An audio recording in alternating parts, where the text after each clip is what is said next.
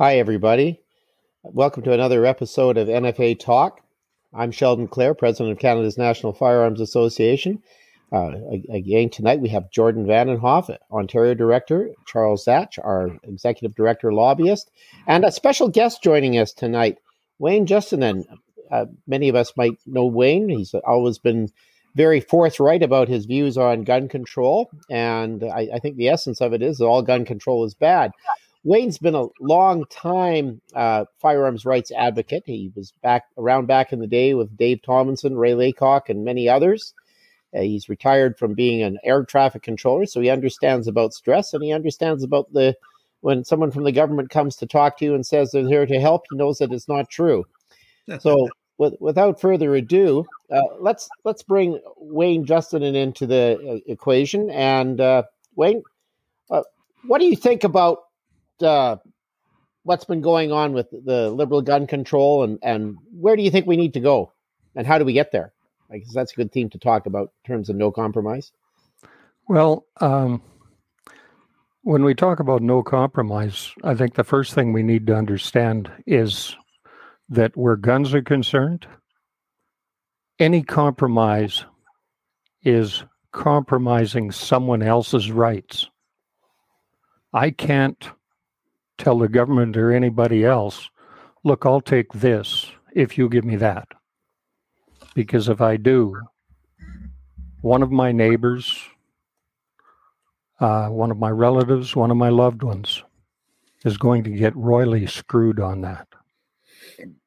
Exactly. As an example, um, an RCMP uh, corporal, long retired, came to me oh, about a year ago and said, Wayne, I need a handgun for my wife. Uh, we're living in an area that's not great. The police response everywhere is horrible if you got a chance to call 911 in the first place. I said, Well, you've been away uh, from the job for a while, and you can't go into a store or come to me and say, I'd like that pistol hand them the money, get a receipt back, and go down to the locals. Say, here's the receipt, give me a permit to pick it up so I can bring it in and have you do the paperwork for me. He says, What?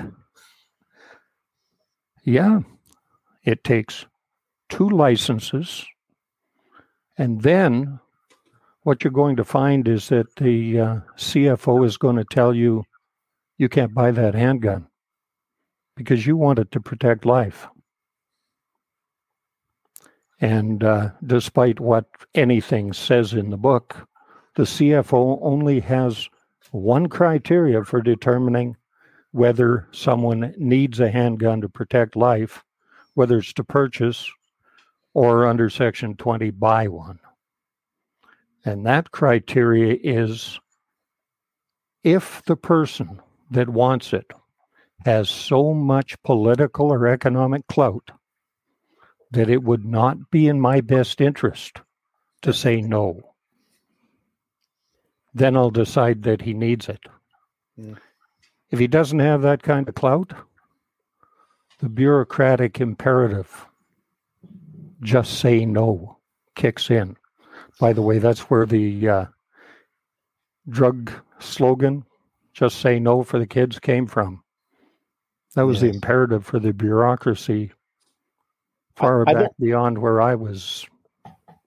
It sure has been. I, have only ever met one person who had a carry permit to protect life, and he was a lawyer who had been involved in some pretty high profile uh, criminal convictions and, and gang activity. He was actually a defense lawyer, not a prosecutor. And I was using him for a particular case. This is many years ago. He's still around practicing law and I, I, I believe he still has a carry permit. And I went to, I went to see him to to to, uh, to talk about a, an aspect of law that I was uh, concerned about. It was firearms law, and he happened to mention that he had a he had a carry permit, and I didn't believe him. And he goes, "Well, actually, here it is." And he showed me his pistol, and he showed me the paperwork, and I was like, "Yep." How, how did you how did you get that? And he says, "Well, he says, and here are the death threats.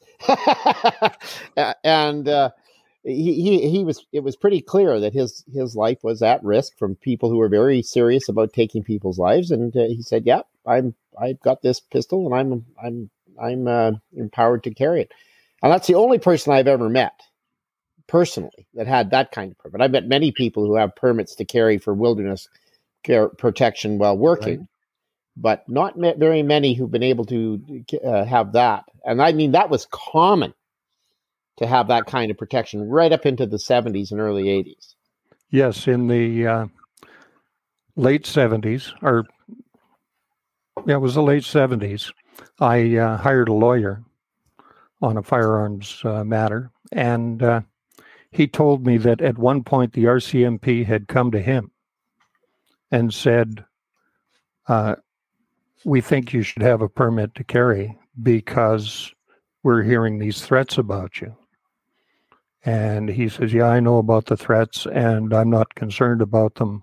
So thank you, but no, I'm not going to bother. Uh, 10 years before that, I had uh, flown uh, Milt Harradence, who was the premier uh, criminal lawyer in Alberta and eventually became a judge down to Lethbridge for a case. Actually, he flew down. I brought the airplane back. He was going to come back on airlines when the case was over and had read, oh, probably three months before I met him, uh, an article front page on the uh, Calgary Herald about him being one of the few people in Alberta that had a permit to carry. So, two lawyers in, that I've. It was in the paper.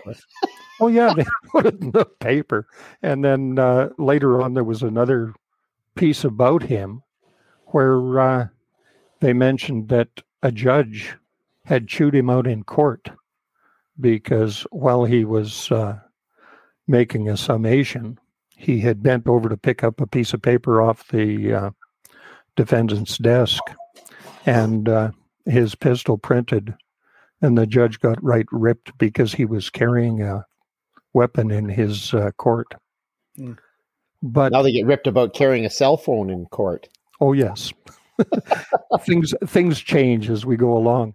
But what I'm trying to get at here is that we have three big uh, organizations: NFA, CSSA, and uh, CCFR. I can never remember their uh, letters properly, but anyway, they are all mostly representing licensed firearms owners and their interests, whether their interests happen to be recreational, hunting, whatever. That's where the uh, the focus is. That represents about 2.2 million, give or take, Canadians. Now, my personal experience says that there are approximately 5 million Canadians outside of that group who want to either own or own and carry a handgun for protection in Canada. That's about and, right. And if we want to be able to beat this nonsense that we're uh, butting our head up against the wall for, we need them on side. Totally. We're not getting them on side by saying, as so many have said through the years, all the way back to the 70s. Hey, look, I'm a nice guy. My guns are nice guns. My games are nice games. Please, sir, leave me alone. Kind of like Oliver, instead of, please, sir, can I have more? Yeah. Uh, please, sir, can I have a little less? Yeah, it's so these other guys that are the problem, right? They always, it's yeah, always the other guy that's the problem. Got to be somebody else. Yep. And uh, you know, then we get into the fact that we have a right to arms. We had a right to arms back before Magna Carta. It was just a normal thing in uh, common law. Magna Carta recognized a right to arms and gave it some protection, but left a few people out. Uh, largely because those people were considered to be somewhat like slaves. And slaves have it different than free men. Slaves have to ask permission to go armed, whether they're going armed to protect themselves, to hunt, or to play games with their weapons, which is perfectly appropriate. So true. No. And then through through the 80s in Canada and into the 90s, it was recognized that we had a right to arms. I sat down with an RCMP officer in an interview one day, and uh, at that point, I was one of these boys who thought that, you know, as long as people get a whole pile of training, they should be able to carry. They shouldn't have to convince somebody they need the need the gun to protect themselves. And the officer I was talking to said, "Yeah, but Wayne, somebody's grandma is going to come in and ask for a permit to carry, and she's not going to be able to meet the criteria that have been set up for training, uh, knowledge, proficiency, the whole bit. And she's got a right to carry to protect herself if she needs Absolutely. that gun to protect herself. And I went, Oh, oh. yeah, haven't I been stupid? Mm-hmm. So I grew up a little bit more that day. Well, the training courses have always been about providing a barrier to lawful ownership.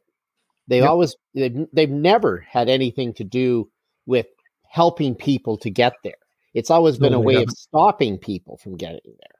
Yep. And uh, if we can come up with a way, individually and as organizations, to determine what it is that our neighbor wants or needs in relation to guns, as opposed to trying to convince them that what we want or need is a good thing, so they should support us, we might actually get somewhere. Mm-hmm. Um, I own what is normally referred to as Fudd guns got a 3030 Marlin that I paid 50 bucks for back uh, 50 years ago. So I've got my money's worth out of, out of it and then some. I have a Ruger Bearcat single action 22 that I taught my kids to shoot with, taught my grandchildren to shoot with, including last week, the youngest of my grandchildren finally got out and taught him with that too. And I have a 1911 that I bought in the 70s. I have, uh, gee, I've got my uh, father in law's uh, Lee Enfield. Good gun. But they all fit into one of three categories. They aren't all in one. The rifles are, so far, non restricted. That Bearcat is a prohibited firearm. Now, I'm not feeling any better about the fact that it's a prohibited firearm today than I would have if it had been made a prohibited weapon back before uh, C 51 made all the recreational firearms community feel uh, that they had really accomplished something because all firearms were moved from being restricted or prohibited fire our weapons to protected pre, prohibited or restricted uh, firearms instead of weapons. Well, the criminal uh, code still calls them weapons. Better. The criminal code oh, still calls they, them weapons. They still call them weapons, but the classification calls them firearms, which apparently, according to way too many of my friends and acquaintances from way back then and today, um, was a big win to get them called firearms instead of uh, weapons. I don't think it was a win. I think it was a it was misleading because yes, when you I want agree. to use a firearm for protection, it's it, you're not using it as a has a paperweight or or a, anything. It it is in fact a weapon, and it's a legitimate use of a firearm.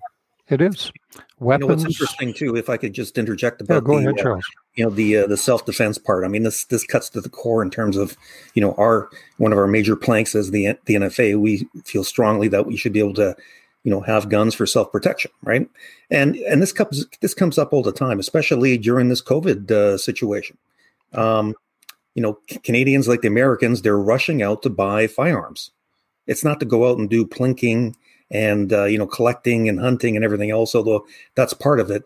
Fear is driving this, right? Mm-hmm. And I see oh, this yeah. in some.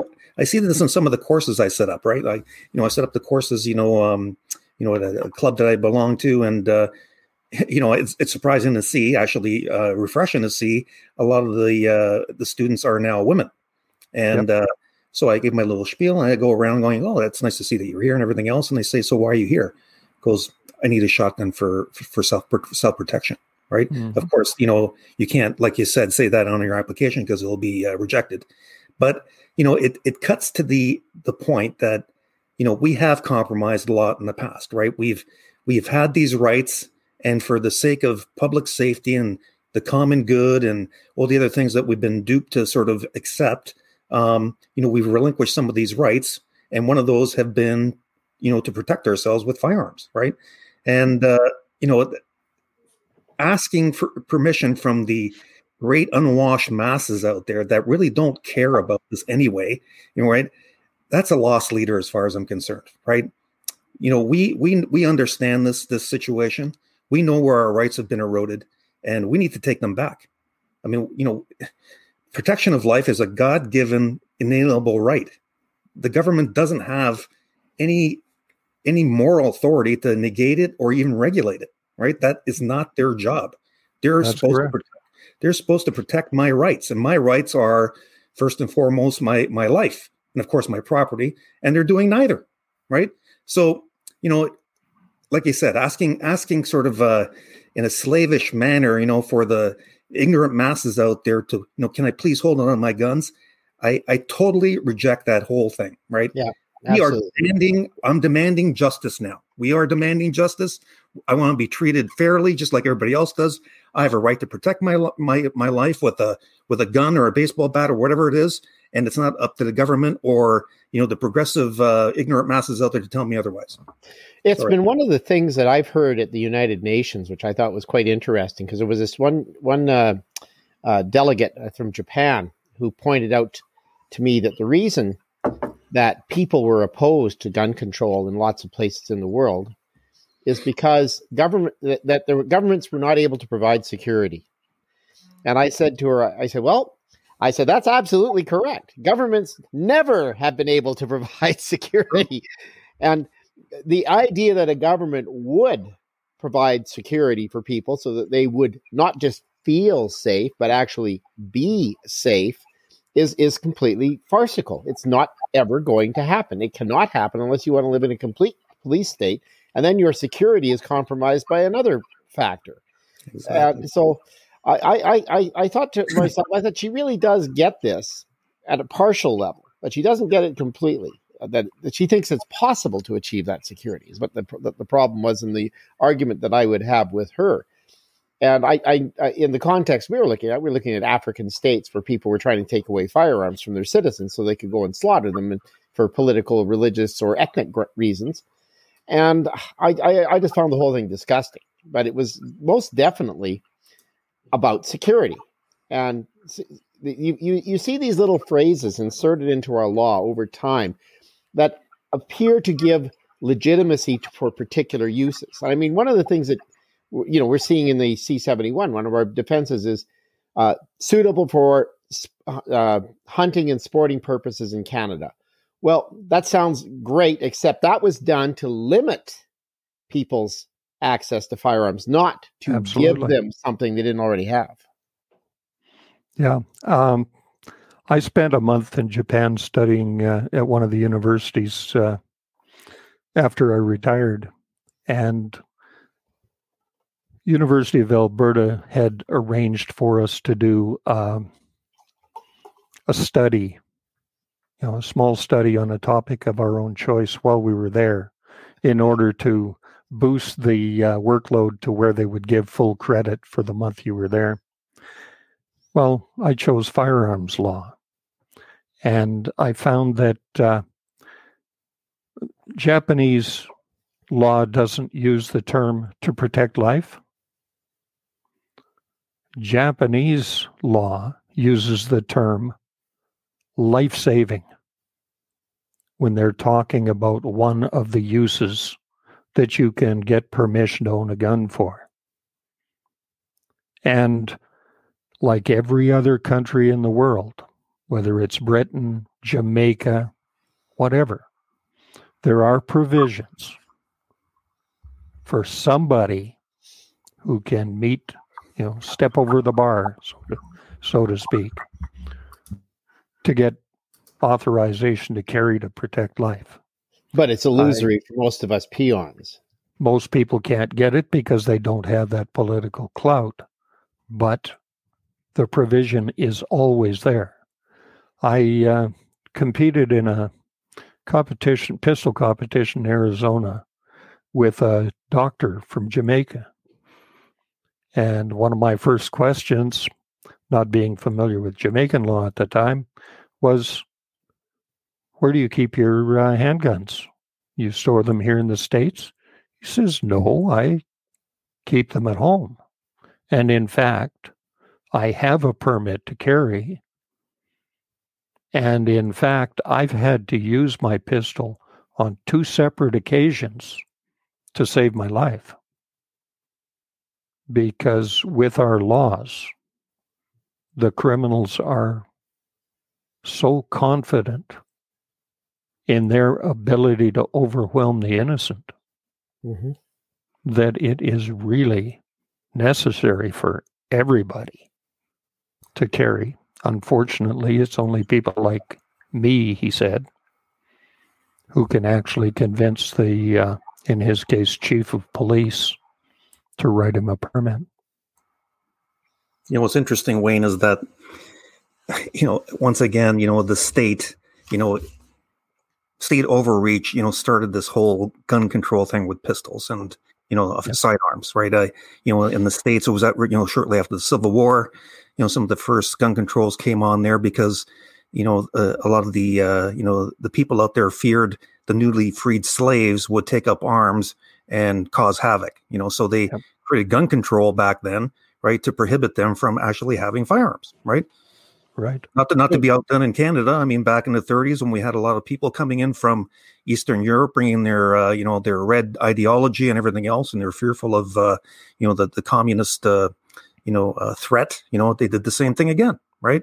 So know, and it's been it's it's been that it was a slippery slope, right? And it you know we're we're well down that slope now, you know, but it's oh, been politicized and we keep on going, and it's it's going because it's an effective wedge issue, right? the liberals and all the other parties use it very effectively, right? To you know mm-hmm. create fear and to pander for votes from the uh, you know the ignorant masses out there that really don't know anything and, and will accept anything they say about this and will accept the illusion of of protection by the state, which it isn't. And look what's happening now. You know, criminal violence in you know some of the big cities, you know, with with with guns is actually increasing on the liberal watch, despite all the things that they've done.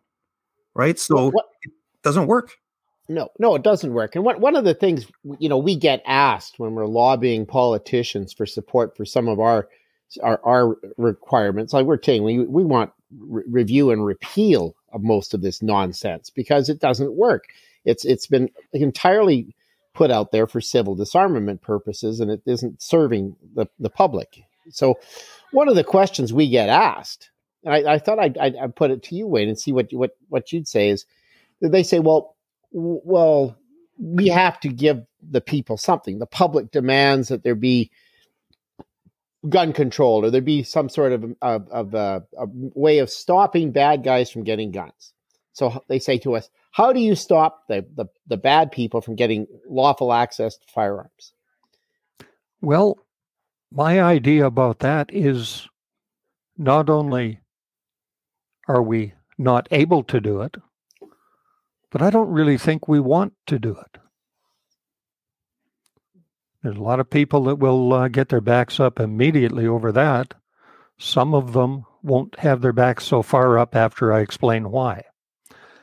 Uh, during the huge uproar after the uh, dozen school shootings that happened in the States back a couple decades ago, where people were asking for teachers to be armed.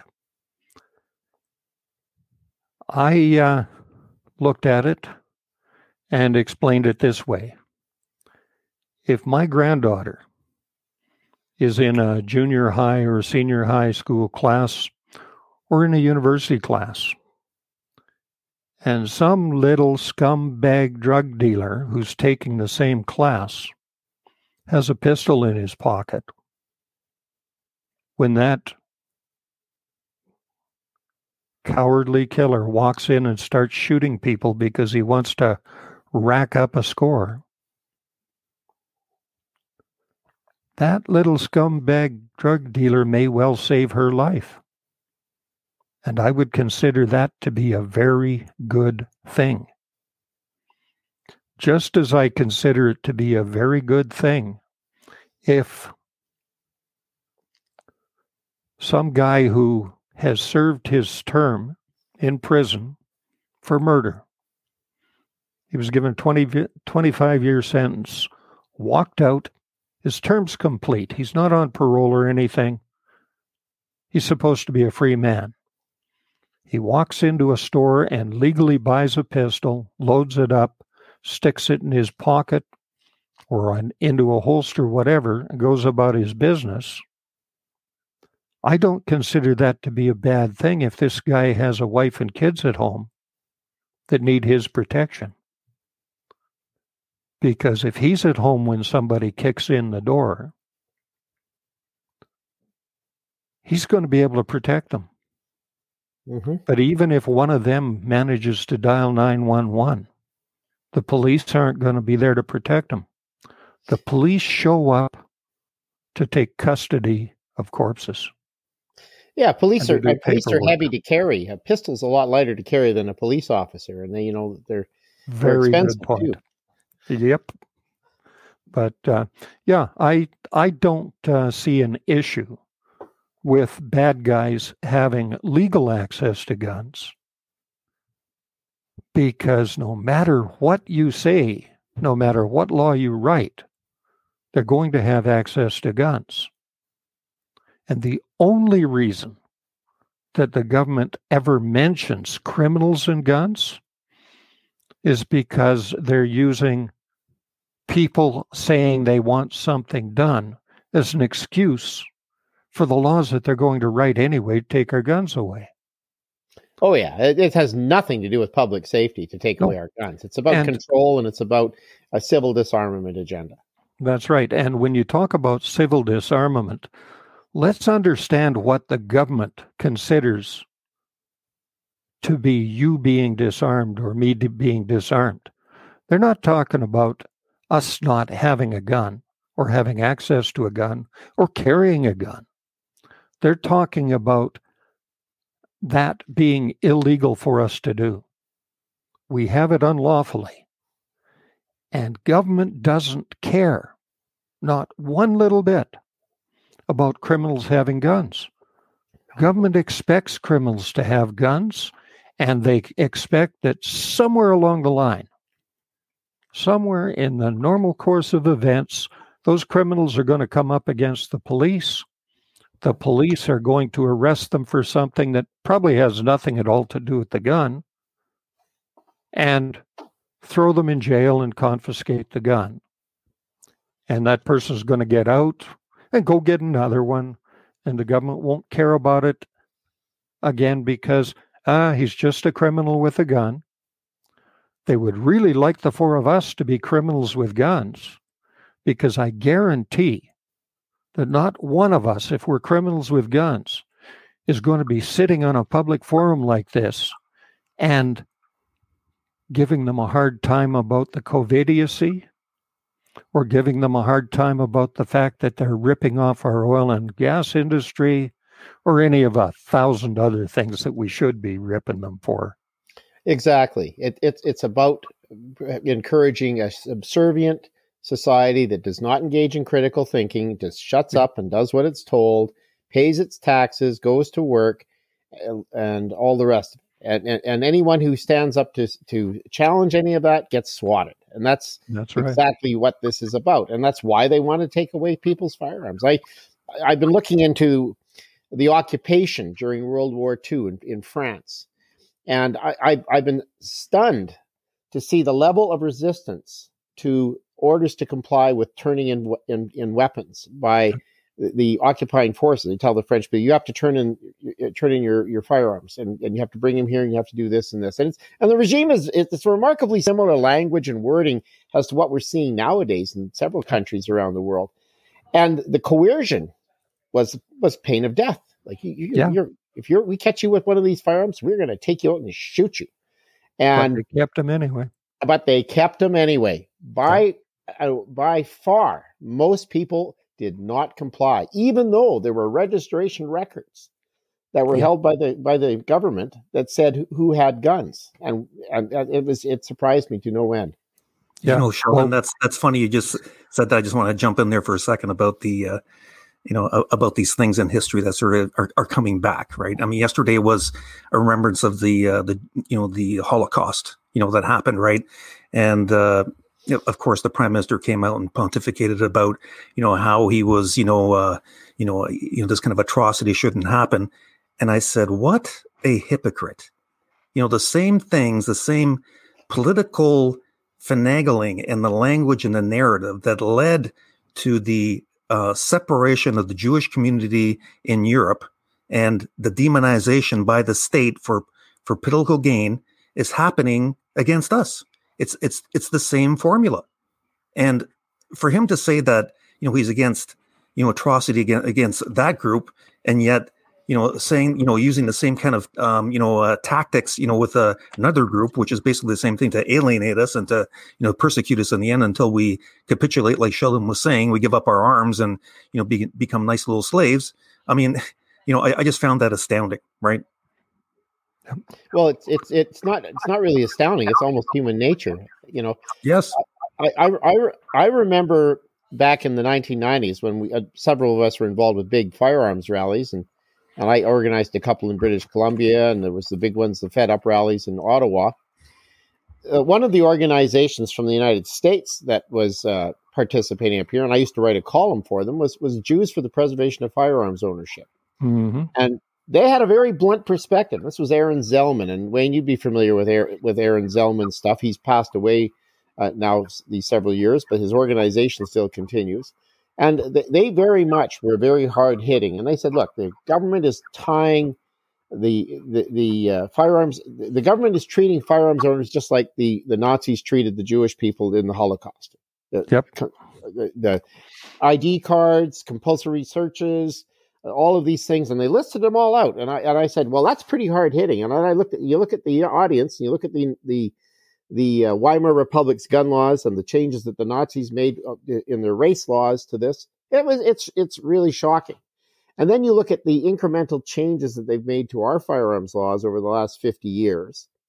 And it's completely about taking our stuff away and treating us like we are second class or third class citizens and or somehow pariahs. So you see the they're attacking us as a as a culture and as a people uh, just because of our our our interest in these things, and it's yeah. not okay.